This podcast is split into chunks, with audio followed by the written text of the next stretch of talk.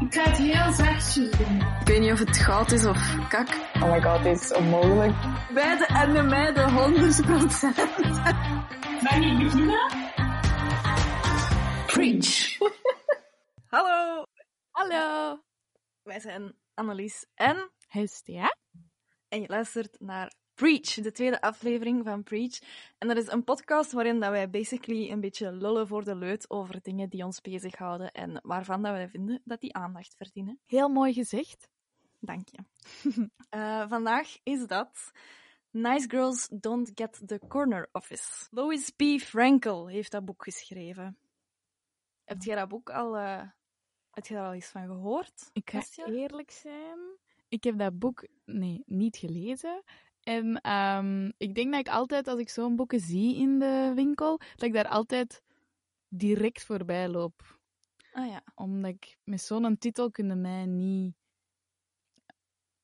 binnenhalen, eigenlijk. Oké. We gaan het er direct nog veel uitgebreider over hebben, maar eerst hebben wij een, eh, een ritueel aan het begin van elke aflevering, de mood of the day. We checken even in bij elkaar hoe dat we ons voelen en we drukken ons uit aan de hand van een, een fictieve vrouw of een echte vrouw. Gewoon kwestie dat we elkaar begrijpen. Ehm, zal ik eens beginnen? Ja, graag. Ik voel mij Kristen Stewart vandaag, want ik heb geen specifieke emoties. Ehm, ik, ik voel me niet super blij, ik voel me niet super verdrietig, ik voel me gewoon neutraal. En heb je het dan ook altijd koud? ja, eigenlijk wel. Oké, top. Ja, dan zet je daar helemaal, hè. ja, voilà. En jij? Ik, eh, ik voel mij vandaag Pipi Langkous. Hmm. Omdat ehm, ik heb ook echt, ik denk vanmorgen een uur zitten een soort van hut bouwen om eh, te kunnen opnemen. Omdat jij had ooit eens gezegd dat je beter opneemt in een soort van geluidsdichtachtige kamer. En dat je dat kunt doen met allemaal dekens rond je te verzamelen. en ik heb echt al...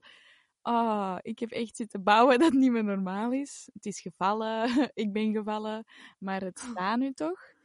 En het, ik heb dan een beetje Pippi opgezocht, omdat ik er eigenlijk niet zo heel veel van wist.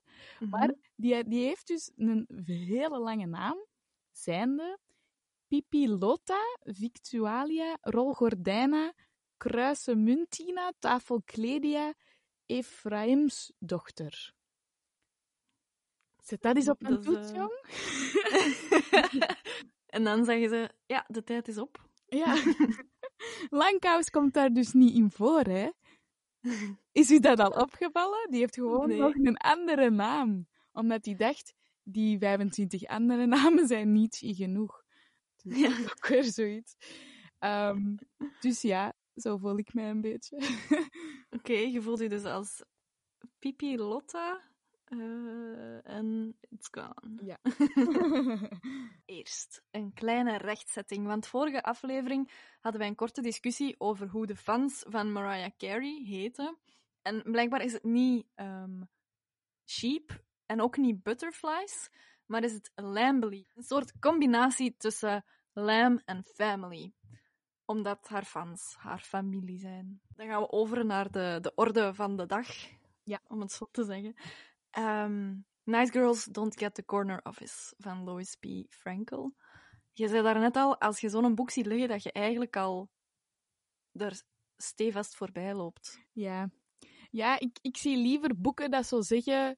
ehm, ik- ah. Ja, ik weet niet, dat impliceert al iets negatief rond vrouwen. En ik vind dat, ik vind dat gewoon niet zo'n fijne gedachte van, ah, ik moet dat lezen, want anders ga ik nooit hogerop geraken. En Mhm. waarschijnlijk, die inhoud zal wel goed zijn, hè, maar ik vind dat zo wat een uitspraak waarvan ik denk, ja, maar nice girls kunnen dat ook wel hebben. Allee, kunnen ook een corner office hebben. Of sommige nice girls willen ook geen corner office. En ik zou liever dan zo'n boek zien van ehm, vrouwen die een CEO-positie hebben. Hoe doe je dat? Of zo. Mhm. Dat is dezelfde inhoud waarschijnlijk. Mhm. Maar ik snap waarom dat ze het heeft gekozen. Hè. Dat trekt aan. Maar Ja. ik heb dan zoiets van... mm, nee. Ook omdat ik heb wel de vrouw gegoogeld. En ehm, ja, die zijn al een, iets in de zestig. Kort haar, bril waarvan je denkt, die gaan mij het lesje eens leren. En dan dacht Mhm. ik, ja, nee jong, echt, laat het gaan. Ehm, maar dat is dan mijn stereotype denken, hè, van Mhm. wat kan een Amerikaanse boze vrouw mij eens vertellen? dat is zo groot eigenlijk dat ik dat denk. Dat is vreselijk. Ik ben iemand die altijd op zoek gaat naar manieren om zichzelf te verbeteren. Op het misschien negatieve af eigenlijk, dat ik eigenlijk nooit tevreden ben met mezelf. En daarom trekt zo'n titel mij wel aan van, ah fuck, ik doe iets mis, ik weet wat, ik ben me daar keihard van bewust. Dus ik wil wel weten, die vrouw die gaat mij nu eens vertellen waarom dat ik nooit de corner office ga hebben. Wel, maar ik vind het net heel jammer dat je met die mindset begint. Van, ik ben niet goed genoeg, iemand gaat mij moeten zeggen hoe dat ik beter word. Nee, jij zei al goed genoeg, punt. Maar het hele punt van, ik trek vrouwen aan die onzeker zijn op het carrièrevlak aan, omdat ze het zelf niet kunnen, dat vind ik... Ik vind dat zo'n eh, rare mindset. Maar ik Mhm. snap u, hè, absoluut. Ja, ja. Want ik ga ook niet zeggen dat ik perfect ben in mijn carrière, absoluut niet. Maar ik zou, ik zou vrouwen op een andere manier aantrekken. Meer Mhm. het positieve ervan proberen inzien of zo. Ja, ja je, had, je had al eens opgezocht, maar ik zal toch iets meer info Ja, ja, ik ben gestopt nog- na de foto hoor. Ja. We weten nu dus hoe ze eruit ziet. Eh, maar ze heeft ook een, eh, een doctoraat in counseling psychology. En eh, ze is ondertussen 67, dat klopt. En ehm, het, de eerste versie van dit boek verscheen eigenlijk al in 2004. Maar die heeft eigenlijk pas veel aandacht gekregen in 2018 bij een of andere herdruk. Dan zijn heel veel bloggers en carrière-minded women eh, dat gaan lezen en gaan delen op Instagram. En dat is ook hoe dat ik het ontdekt heb.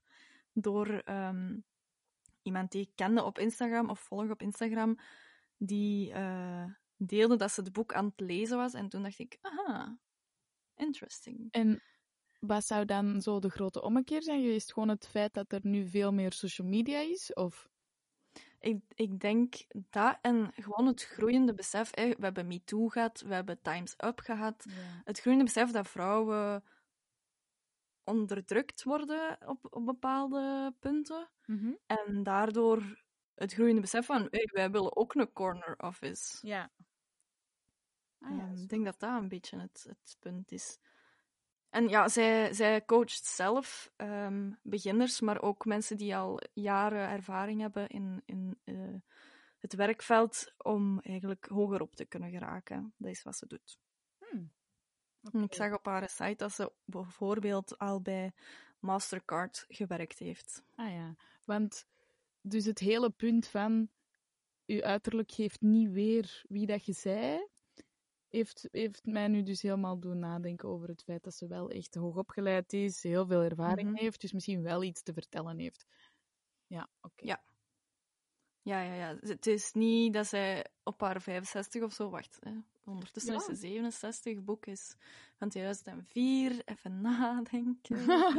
Eh, dan was ze ongeveer 50, al 51, als ze dat boek de eerste keer heeft uitgebracht. ja, Dus dan had ze ook wel al ervaring met. ja. Dat is niet gewoon zo een boze huisvrouw dat blogt of zo. Ja. ja. Ehm, ziet jij je eigenlijk als een nice girl? Ehm, in heel veel van mijn gedrag wel. Mhm. Ik, ehm, ik denk dat ik heel afwachtend ben of nooit zo keihard zou roepen: Ik heb dit gedaan en geef mij allemaal eh, applaus. Mhm. Ehm, maar ik, ik heb wel soms, eh, en dat is dan, heb ik al gemerkt, iets negatief. Ik heb soms een hele grote bek, maar nooit bewust. Ik ben Mhm. altijd onbewust soms een beetje te grof. Of ik kom zo flap uit over. Of ik zeg iets met iets te veel, allee, of iets te weinig net omkadering. Omdat ik zoiets heb van, oh, het draait nu niet rond de pot, gewoon gaan. En oké, als dat bot is, het spijt mij, maar nu snap je wel wat ik bedoel. Omdat ik niet altijd even goed ben met mijn woorden. ben ik zo, heb ik zoiets van, ik kan het gewoon zeggen en dan, en dan gaan we vanaf daar wel verder. Ehm, Ja. dus op dat opzicht denk ik dan niet nice girl, omdat ja, je moet altijd people pleasen en je moet altijd eh, op je woorden letten. En terwijl ik nooit iemand expres zou willen kwetsen of zo voor de voeten shotten, of wat is dat? wat is dat? Spreekwoord? Eh, tegen de schenen? Ja, ja, zoiets. Ja, ja. Maar ik merk wel dat ik zo... Ik vind confrontatie niet heel leuk. En zo... Ja, als ik echt zoiets zou willen, dan... Allee, ik ben zo iemand dat vroeger ook altijd aan mijn mama vroeg... Oh, wilt jij dat vragen? of zo. Ja, ja. Oh, ik wil dat wel kopen, maar wilt jij dat kopen? Ik doe dat nu nog soms als wij zo... Onze bel is kapot. Dus als ik zo'n pakje laat komen, en dat is dan van ehm, ja, zo'n kledingwinkel, en eh, dat, dat wordt naar de post gebracht, dan vraag ik ook altijd aan Nicolas, mijn lief, om dat te gaan halen. En dan moet ik wachten in de auto. Omdat ik heel hard het gevoel heb dat de B-post echt super judgy is op mensen dat zo kledingmerken eh, laten leveren. ik, heb dat echt, ik heb dat idee in mijn hoofd. Oké. Ik vind dat echt erg. Maar ik ben zo blij als ik niet zelf naar binnen moet. En dan ben ik echt wel zo'n little bitch dat niks durft. ja, het is zo. Ja, Sorry. dat is oké. Zet jij dat? Ja, heel fel, hè. Ja, keihard. Alles wat jij net hebt gezegd en meer, hè. Ik, ehm, vorige week hadden wij frieten besteld om aan huis te komen. En eh de minimumbestelbedrag, het minimumbestelbedrag, was eh 15 euro. Dus ik bestel voor ons twee eh, eh, twee kleine frietjes met stoofvleessaus, mayonaise, bla bla. En dan vraag ik, eh, is dat al genoeg voor aan 15 euro te komen? En die man reageert zo heel, ik denk het niet, mevrouw. Eh, ah ja, Ah, dat was aan de telefoon. Ja, ja, ja.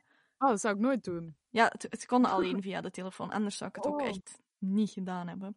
Nee, oké. Bon, die reageert zo, ik denk het niet, mevrouw. "Ah, ah, Oké, doe er dan nog maar. uh, allee, zo wel kei. Oh, sorry. Eh, zo, doe er dan nog maar een, een cola zero en een iced tea bij. Bon, die frieten worden geleverd. 27,30 euro. Wat? En geen cola zero, maar een gewone cola. Maar los daarvan, 27,30 euro. En waar dat een niet-nice girl zou bellen van... eh meneerke, dat is niet oké. Was ik zo... "Ah Ja, ik ga, ik ga niet lastig doen, hoor. Ik ga niet eh, voor mezelf opkomen en zeggen van... Zeg, eh, dat kan toch niet kloppen? Nee, gewoon in stilte opgegeten. Maar is dat ook niet dat je dan achteraf in je hoofd denkt, dat ga ik nooit meer doen? Ja, ik Ja, ga dan hè? nooit meer frieten bestellen. Dat is mijn daad van rebellie nu. Ja, ja, ja, exact. Ik ga het zeker niet laten weten, maar ik ga voor mezelf wel beslissen dat ik daar nooit meer Ja. kom. Ja, terwijl, waar zou die mens meer aan hebben dat ik gewoon even laat weten van, hé, volgens mij kan dat niet kloppen. Dat die kan zeggen, oh ja, we hebben ons misrekend, of iets anders. Hè? Ja. En dan kunnen we, zijn we terug gewoon neutrale vrienden. kan ik daar toch nog bestellen? Want hè, ze hebben het goed gemaakt. Maar nee, ik geef die zelfs de kans niet om dat goed te maken. Ik, ik, ik durf dat niet. Want wat als die zegt, ja, dat klopt wel. Hè? Ah ja. Ja, maar dan weet je het zeker. Ja. Ja. Het opzet van het boek is... Ja. De schrijfster somt eigenlijk 133 fouten op die vrouwen maken op de werkvloer, waardoor dat ze niet hogerop geraken. En bij elke fout staan er dan coachingtips en eh, ja, soms aanraden van eh, deze boek kunt je ook zeker eens lezen. Dus eh, heel uitgebreid. Ah, dat is wel goed dat hij refereert naar andere dingen. Ja. En sommige fouten zijn vanzelfsprekend, zoals niet flirten op de werkvloer. Dat geldt toch voor zowel mannen als vrouwen? Ja, ja, dat is wel een algemene feedback die ik al zeker heb voor dit boek. Het gaat niet enkel over nice girls, alles wat hier schrijft. Dit is echt... Dit zijn fouten die mannen maken, vrouwen maken, niet alleen nice girls, maar ook mean girls, om het dan eh, in die terminologie te zeggen. Ah ja. Eh, ik denk dat het gewoon fouten zijn, of niet, zelfs niet allemaal fouten volgens mij, maar gewoon dingen die gebeuren die beter kunnen, of zo. Ja. Eh, bijvoorbeeld, allee, bij sommigen stelde ik mij zelfs vragen van... hm, zoals je hoofd scheef houden. Zij zegt, als je je hoofd scheef houdt, dat je dommer overkomt. Ja, honden doen dat ook. Ja. Is dat niet zo heel veel onbewuste zaken dat je daarmee linkt? Als je zo je Ja. hoofd scheef houdt, dan denken mensen misschien onbewust, je bent dommer. Maar Mhm.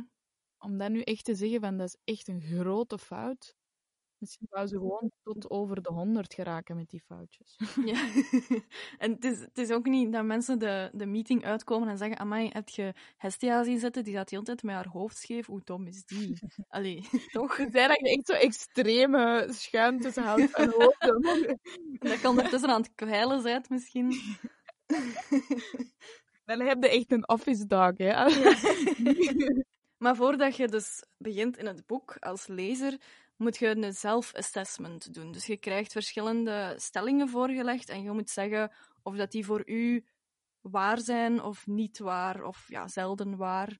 Ehm, en ik wou eigenlijk eens met u zien. Ik heb een paar stellingen uitgekozen en je mocht die dan een, een score geven van 1 tot 4.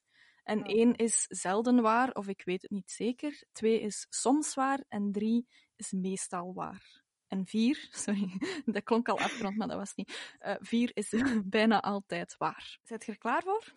Ik weet niet. De eerste stelling die ik wou voorleggen was: wanneer degenen met een hogere functie onlogische verwachtingen of verzoeken hebben, schroom ik niet om daar iets van te zeggen. Schroom ik niet om daar iets van te zeggen. Ik denk dat ik drie zou zijn. Ik zou... Want ik heb dat al meegemaakt. Dus dan hou ik eigenlijk heel de meeting mijn mond. Omdat ik al van in het begin weet hoe deze gaat lopen waarschijnlijk. Ehm, en dan Mhm. pak ik altijd meer en meer gezichtsuitdrukkingen. En dan zie je mij echt zo zien van, what the fuck is hier aan de hand? En dan meestal is er wel één iemand dat zegt, zeg, je zegt zo weinig en je kijkt zo.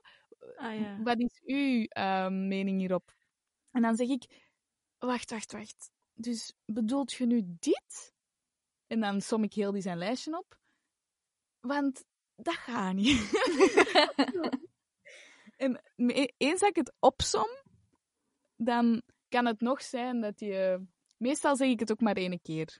Als hem dan zegt ja, en er is dan echt niemand anders dat zo zou zeggen van ja, deze kan niet of zo, Mhm. dan zou ik wel waarschijnlijk nummer één of twee zijn. Maar ik heb al geleerd dat je best nummer drie of vier bent. Ah ja. Sorry, ik mag eigenlijk maar een cijfer kiezen. Ik kies drie. ja, nee, je mocht voor mij ook eh, toelichting geven. De tweede stelling die ik eh, u wil voorleggen is: ik gebruik kantoorpolitiek in mijn voordeel. Ik weet niet wat dat betekent. Ja, dat je zo weet van, eh, als ik tegen de die zeg, Ah, oh nee. Zo van die menselijke spelletjes, ik ben daar heel slecht in. Ik zou één zijn. Eén, één. Ehm, de derde stelling is: ik werk nooit in het openbaar mijn make-up of kapsel bij. Mijn haar wel. Om, ja, omdat ik daar wel heel bewust van ben. Omdat ik dat belangrijk vind. Maar make-up, nee, ik heb ook nooit make-up bij of zo. Tenzij dat zo voor Mhm. een klant is, maar dan zal ik altijd dat op het toilet doen of zo. Oh ja, of zo in de meisjeskamer. Dus vier. Eh, ja. Ik zal er nog eentje pakken. Ja, ja, ik ben kei benieuwd. Ja. Het is een waar ik subiet op wil doorgaan. Oké, top. Ik heb geen zichtbare tatoeages of piercings. Ik heb zes piercings, maar omdat dat oorbellen zijn, is dat eigenlijk aanvaard. Dus, en, en tattoos heb ik niet, dus ben ik dan twee of drie? Wacht, of zelden waar voor mij. Ah ja, zelden waar dan. Ja. Omdat ik niks heb in mijn neus of zo. Allee, snap je? Dus dat is niet zoiets waar- waarvan mensen zeggen van, oh, hoe durf je? Ja, ja, ja. Of twee keer zouden kijken. Nee, dat ben ik niet. Ik zou nooit willen opvallen eh, met... Ik wil daar direct op, op, eh, op doorgaan, eigenlijk. Omdat dat voor mij een was die dat mij deed fronsen. Mhm. Ehm, omdat ze zegt ehm, dat dat ze zegt, eh, quote, ik vind tatoeages niet passen bij een professionele uitstraling en ik wil geen personeel dat dat niet begrijpt. Hmm. En eh, ze, zegt- ze vertelt dan ook dat ze ooit een personeelslid had eh, die wist wat dat ze daarvan vond en die verborg al heel de tijd haar tatoeages. En na een aantal maanden had hij eindelijk de moed verzameld om, om te laten zien waar dat ze ehm, een tatoeage had. En dan heeft ze die ontslagen. Want ze vindt, ten eerste was, had die vrouw gelogen. Die wist wat ze vond van tatoeages en die heeft dat pas te laat laten weten. En Dat ten tweede... gelogen, dat is- Ja. Wat? Oké. Dat is niet liegen, hè? dat is gewoon niet zeggen. Ja. Ehm, en ten tweede eh, had ze een tatoeage, wat op zich eigenlijk waarschijnlijk al genoeg was geweest om die, allee, voor haar om die te ontslagen. Want ze vindt, heb je tatoeages of piercings, eh, bedek die dan op je werk, ook al moet je er de hele zomer lang lange mouwen voor dragen. Het is de prijs die je betaalt voor het volgen van een trend. En ik vond dat gewoon een beetje outdated of zo. Ik denk, Ja. en ik denk ook dat dat afhankelijk is van de sector waarin dat je werkt. ja, exact. Want soms worden aangeprijsd hè, voor uw alternatieve looks of zo. Ja, ja, ja. Zet je het vooruitdenkend met die zaken? En dat toont je dan- persoonlijkheid. En allee, Ja, absoluut. Genoeg En- voorstanders van ook. Ik vraag mij dan ook af, mag dat eigenlijk? Mocht je iemand op basis van dat ontslagen? Goeie vraag. Misschien in Amerika wel. Ja, maar ja, Amerika staat ook bekend om voor alles en niks een klacht in te dienen. Dus ja, voor wat dan dan niet? Allee. ja, maar ja, misschien kan die, die persoon die dan ontslagen is gewoon een klacht indienen. Omdat ze ontslagen is omwille van een tattoo. Ah, Wel ja, exact. Omdat dat echt een absurde reden is om. Ook omdat als ze het al twee maanden heeft kunnen verstoppen, dan zal het wel niet zo belangrijk zijn geweest voor uw werk. Hè? Want Mhm. als je nu echt zo'n bankbediende bent en je staat echt vol, vol, vol tattoos in je gezicht, Mhm. dan snap ik dat. Maar wij hebben een boekhouder en die heeft zo.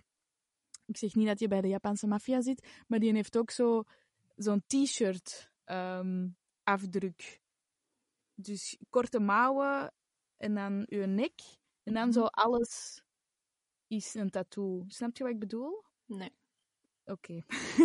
heel die zijn. ehm, heel die zijn borst en rug en ehm, zijn borstkas en zijn bovenarmen zijn vol tattoos. Maar als hij Ah, ja. een, lang, een lang hemd aan heeft, ziet je dat niet op die zijn nek of aan die zijn. ehm, Ja, hoe heet dit stuk? Waar dat je. Oh shit. Waar dat je hand naar je arm gaat. Uw pols. Uw pols. Uw pols. Ah, uw pols. Oké. Dus toen wij die zo eens in vrije dag zagen, waren wij ook echt zo, oh, dat past niet bij een boekhouder. Maar tot die tijd heeft hij wel echt al jaren en jaren een keigoeie boekhouder geweest. Dus Ja. eigenlijk maakt dat, geen- maakt dat niet je kunnen minder slecht of, minder goed. Ja, inderdaad. Want in, in diezelfde trend heeft ze ook van dat lang haar niet oké is. Eh, omdat je dan vrouwelijk, allee, dat dat te vrouwelijk is en daardoor ongeloofwaardig.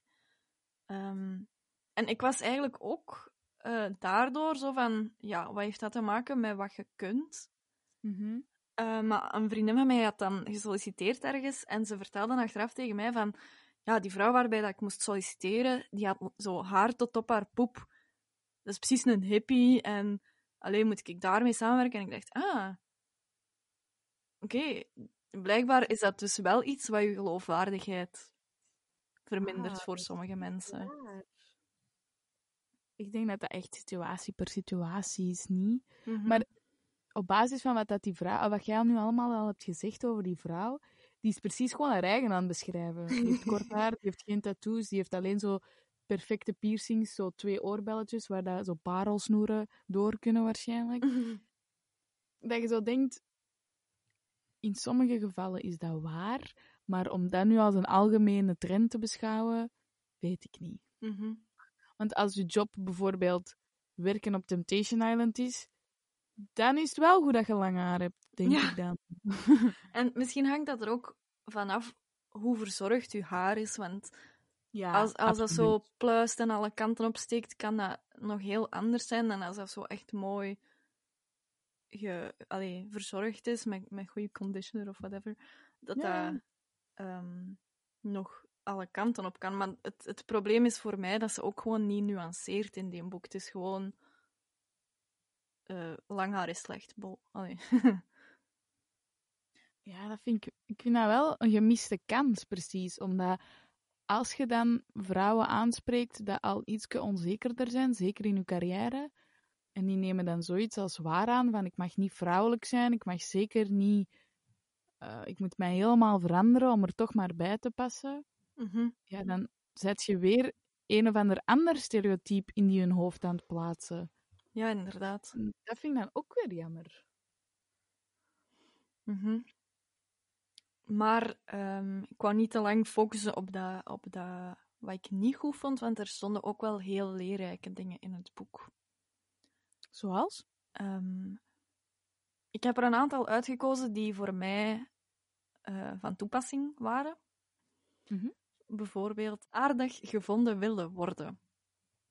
Ja, dat is, dat is wel... eh, dat zeg jij wel. Ja, ik zal altijd, ik zal nooit een verkeerd woord durven zeggen. En ik, ik wil echt dat iedereen mij aardig vindt. En mijn grootste angst is ook op, op de werkvloer dat ik iets binnen ga komen terwijl dat ze juist slecht over mij aan het praten zijn of zo. Ik, allee, dat is echt eigenlijk heel slecht. Want eh, ze zegt ook in het boek van besef dat er een verschil is tussen aardig gevonden worden en gerespecteerd worden. En dat een goede leider eigenlijk alle twee heeft. Want alleen gerespecteerd worden en niet aardig gevonden worden is ook een probleem. Maar je moet eigenlijk ernaar streven dat, je, dat ze je aardig vinden en dat ze je respecteren. Ja, weet je wat dat vaak is met zo van die people pleasers? Je weet gewoon niet waar dat die staan.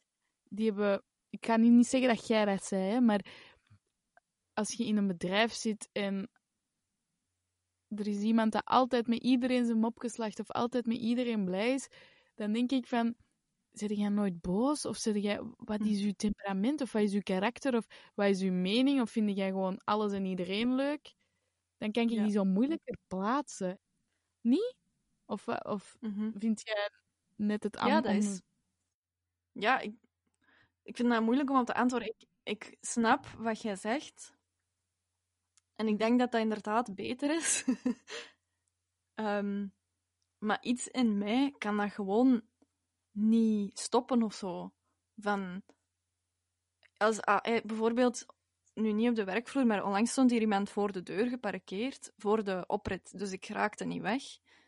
En ik moest echt gaan aanbellen bij verschillende mensen, omdat ik niet wist van wie dat die auto was. En uiteindelijk dan wel gevonden. En die persoon was echt zo... Oh, sorry, sorry, sorry. En ik... In plaats van dat ik dan zeg van... Ja, dat is echt wel... Allee, op een, op een beleefde manier. Van ja, zou je er in de volgende keer misschien rekening mee willen houden dat ik ook wel op een bepaald moment weg zou kunnen moeten? Ben ik gewoon zo... Ah ja, dat is niet erg. En dan verfoei ik mijn eigen ook achteraf van... Allee kom nu eens op voor jezelf. En, en wat maakt dat nu uit eh, dat die persoon u aardig vindt of niet? Je kent die niet. Waarom laat je die niet gewoon wegslepen? Echt waar, dat zou, dat zou ik het leukste vinden van al. Niet vragen van wie dat is, gewoon wegslepen. En als je dan komt aanrollen, dan zeg je, ah, is dat van u? Ja, ik kon niet door.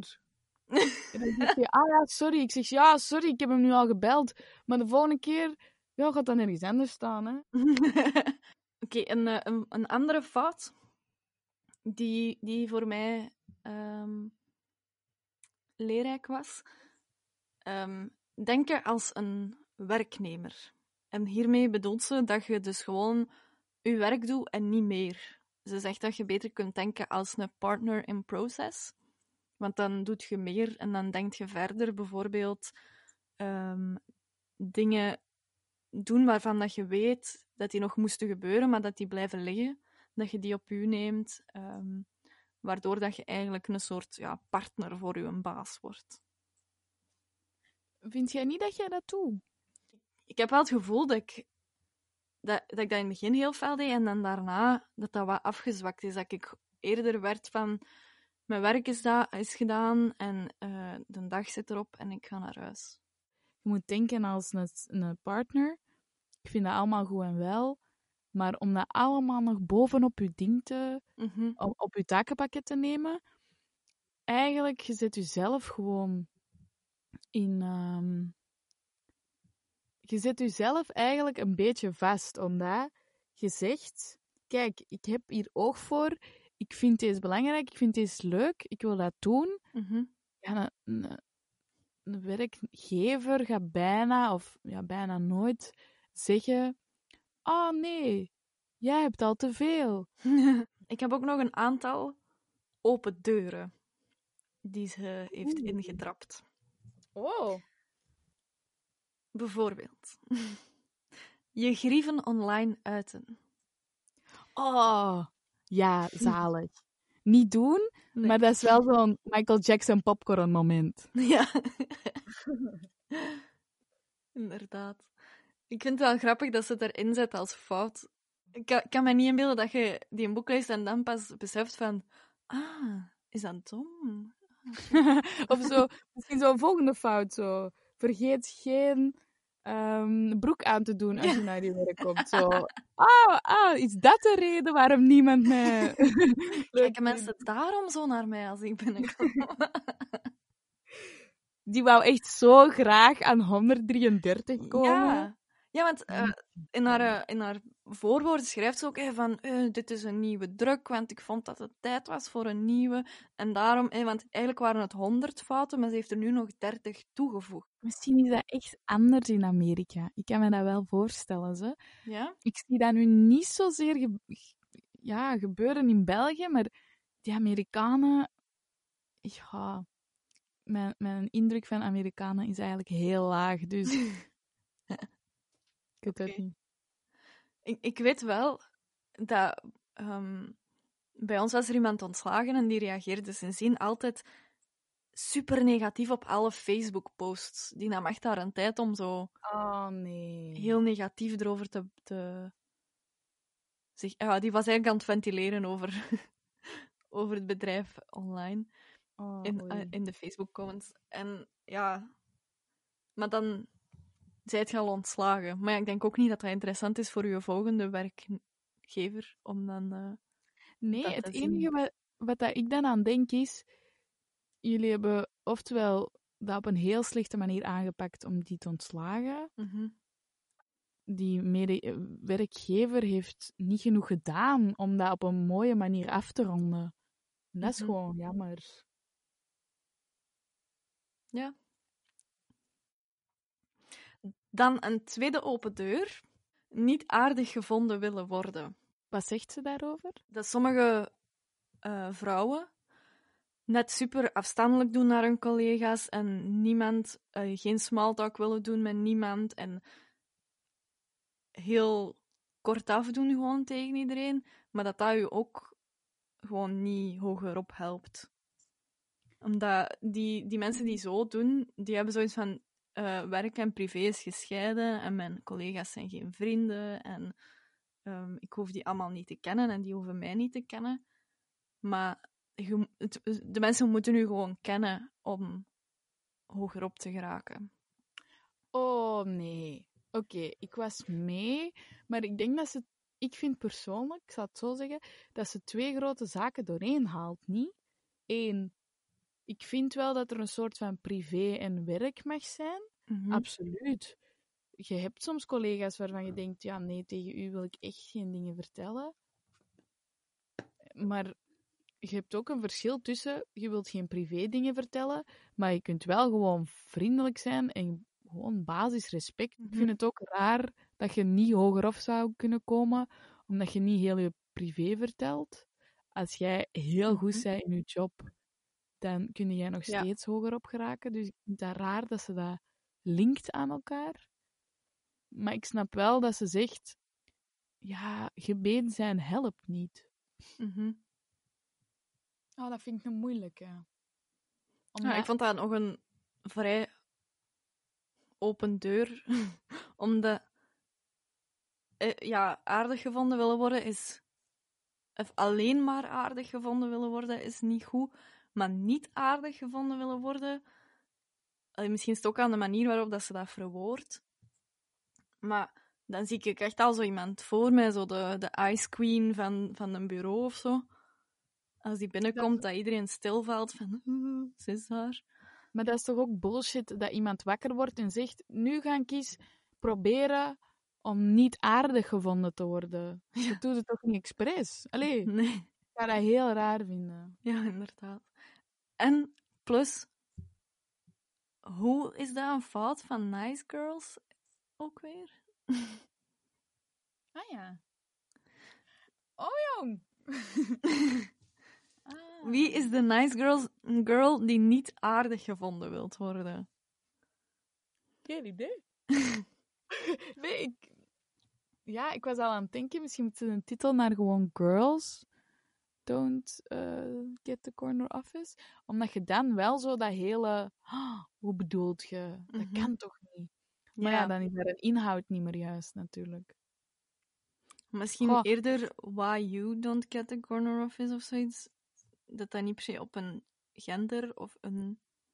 Ja, maar dan spreekt daar niemand aan en dan gaat dat nooit van de, van de kassas rollen, denk ik. Oké, Dus ik snap sorry. wel waarom dat ze dat doen, maar ja, ik denk dat die wel echt niet meer bij het onderwerp past. Oké. Open deur nummer drie. Over je heen laten lopen. Ja, maar zegt ze dan ook hoe dat je dat aanpast? Want ik kan ook heel veel mensen op hun fouten aanspreken, maar als je geen oplossingen krijgt, ja, dan, dan, dan stopt het zo wat, toch? Ja, ja, ze heeft... Wacht, hè. Voor Pablo Picasso bestonden er maar twee soorten vrouwen. Godinnen en deurmatten. Van waar halen we die quote toch? Jongens. en waarom kunnen die niet gewoon een, eh, een paardrijdster zijn of zo? Je hoeft toch niet per se in beide, allez, in de uiterste van het spectrum te zitten. Nee, de meeste inderdaad. mensen willen toch ook gewoon Paardrijdster. niet te zot. Allee, ja, ik weet niet, wat, wat zit er tussen een deurmat en een Een godin deurmat en een godin. Ik denk een heel... Een hele regenboog aan vrouwen. Ah, ja. Sommigen willen ook die corner office niet. Maar sommigen willen inderdaad Nee. gewoon niet compleet zich miserabel voelen op het werk. Er moet toch een tussenmaat zijn, of niet? Fucking deurmaat, dus Mhm. normaal.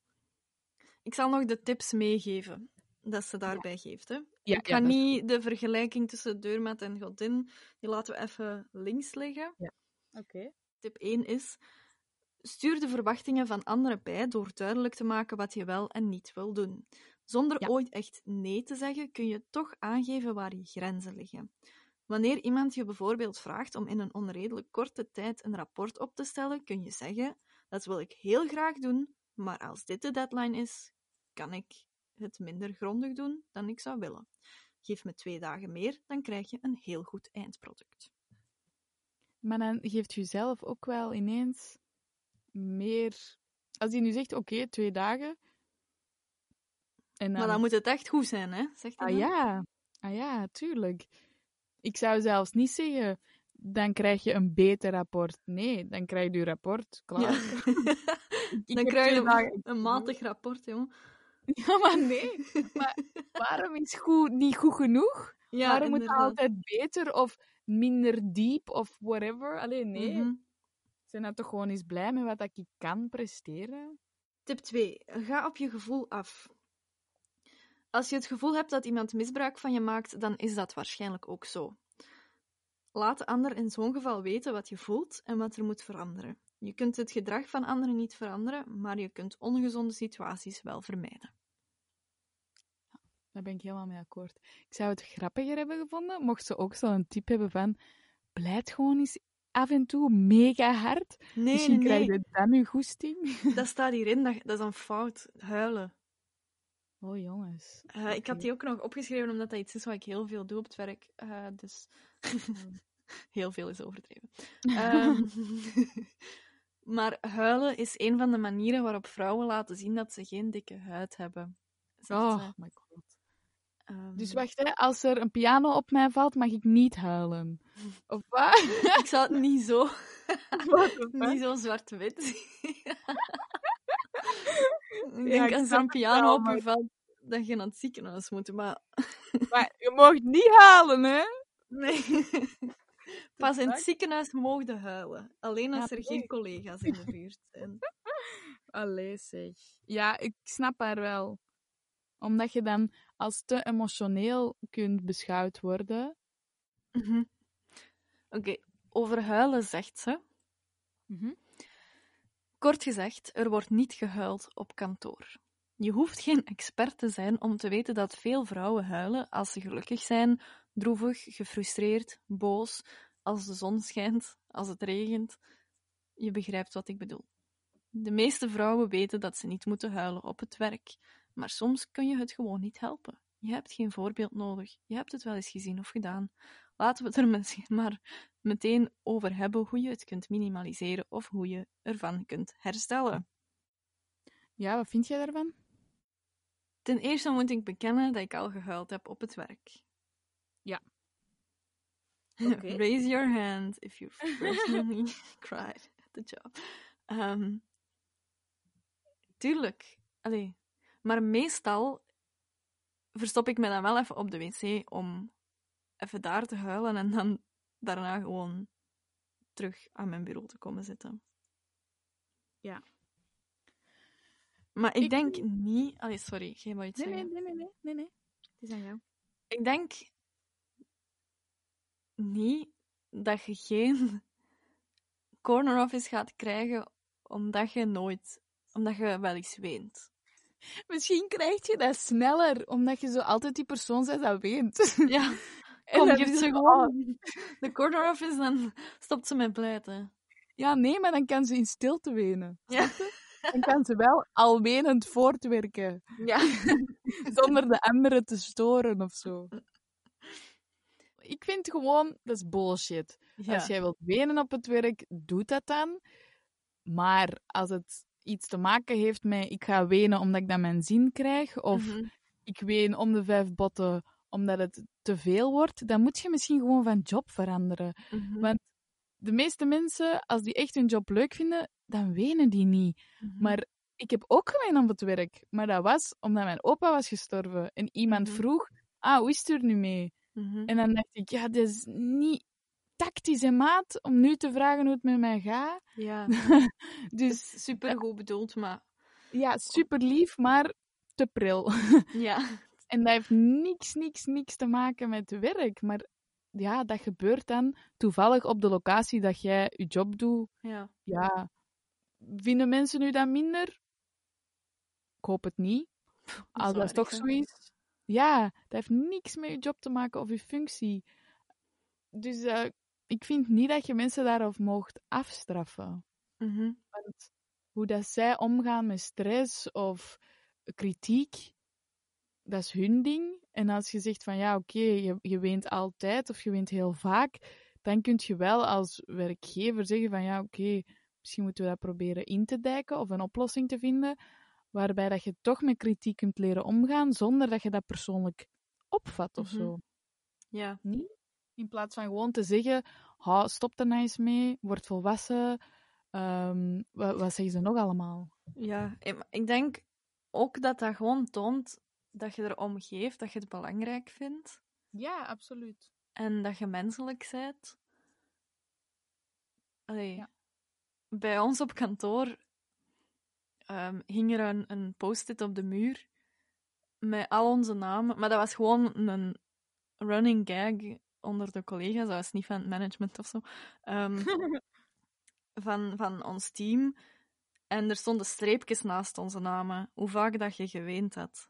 Oh, En heel vaak, als je dan geweend had, dan ging je zo al zelf naar die pot, po- post, my post-it.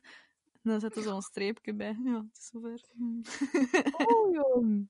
En dan Maar- de eerste bij tien kreeg dan een cake of zo. of nee, maar ik, weet niet, ik had gewoon ook wel een aantal lieve collega's die dan. eh, Het, het shoppingcenter is heel dicht bij waar ik werkte. En die dan over de middag chocola gingen halen. En die me dan na de middag trakteerden met chocola om, om, om mij beter te doen voelen. Of als iemand anders geweend had. Dat was eigenlijk gewoon wel een manier om te laten weten aan de rest van ik heb het even moeilijk, maar je moet me niet per se komen knuffelen, want dat maakt het alleen maar erger. Maar ik denk dat dat gewoon een manier was om zo van er een beetje, om dat een beetje te relativeren of zo, denk ik. Ja, ik vind dat wel een hele mooie manier. Ik vraag me dan wel af dat jullie ook post-its met ah, ik heb een compliment van de klant of ik heb mijn project goed afgewerkt. Nee, jong, zot. We hadden wel een post-it met hoe groot dat iedereen was. Maar ik vind dat dan, ik vind dat op een bepaald moment wel jammer, omdat ik vind dat keigoed, hè, dat je zo de, de lieve en de zorgende en de emotionele kant voedt en laat evolueren als collega's zijnde. Mhm. Ik vind dat dan jammer dat je ook niet zo de, de ballen aan je lijf voedt of zo. En zo zegt Mhm. van, amai, kijk eens, ik heb deze mega goed gedaan en ik Mhm. verdien ook een streepje of een ster of zo. Ja. Gewoon beide kanten. Dan wou ik eigenlijk nog dit onderwerpje afsluiten met een vraag aan u. Oké. Wat is het beste carrièreadvies dat jij ooit al hebt gehad? Nou, ik heb van ehm, een collega is, ehm, die zei, ik had een project ehm, afgewerkt en eigenlijk, dat was echt, echt goed gedaan. En dat heeft eigenlijk, dat was heel populair ook bij onze doelgroep en bij onze klant. En hij zei zo van, ah ja, hé, je moet dat echt zeggen tegen de mensen.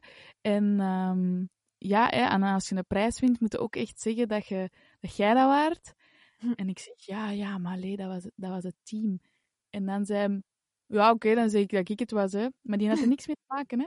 En dat was voor mij zoiets van, nee, bitch, ik heb dat gedaan. Ik had ook nog ehm, iets eh, op basis van mijn eigen ervaringen wat ik wil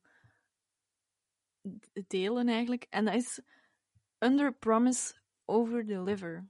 Oh, ja. Ja, dat is ook een keigoeie. Ja. Omdat ik deed vaak het tegenovergestelde. Ik zei, ja, ja, ja, morgen is dat af. En dan was dat pas twee dagen later af. En dan worden mensen ambetant. Maar als je zegt, ik heb er een week voor nodig of zo, en dan kun je het al twee dagen daarvoor afleveren, zijn mensen veel tevredener. Dus dat is eigenlijk een soort van expectation management of zo. Dat je, Ja. als mensen minder verwachten, dat je alleen maar, dat je nooit kunt teleurstellen of zo. Ja, absoluut. En een andere is ook soms moeten meegaan na, naar de afterwork. Ah ja, zeker. Dat is niet leuk. En je ziet daar tegenop. En weet ik veel wat voor excuses dat er allemaal zijn. Maar al is het maar vijf minuten dat je blijft, hè. Je doet daar veel meer goed bij dan Mhm. dat je er slecht mee doet, denk ik. Ja, dat denk ik ook. Oh, en misschien... Maar daar, Het ik blijft dat komen.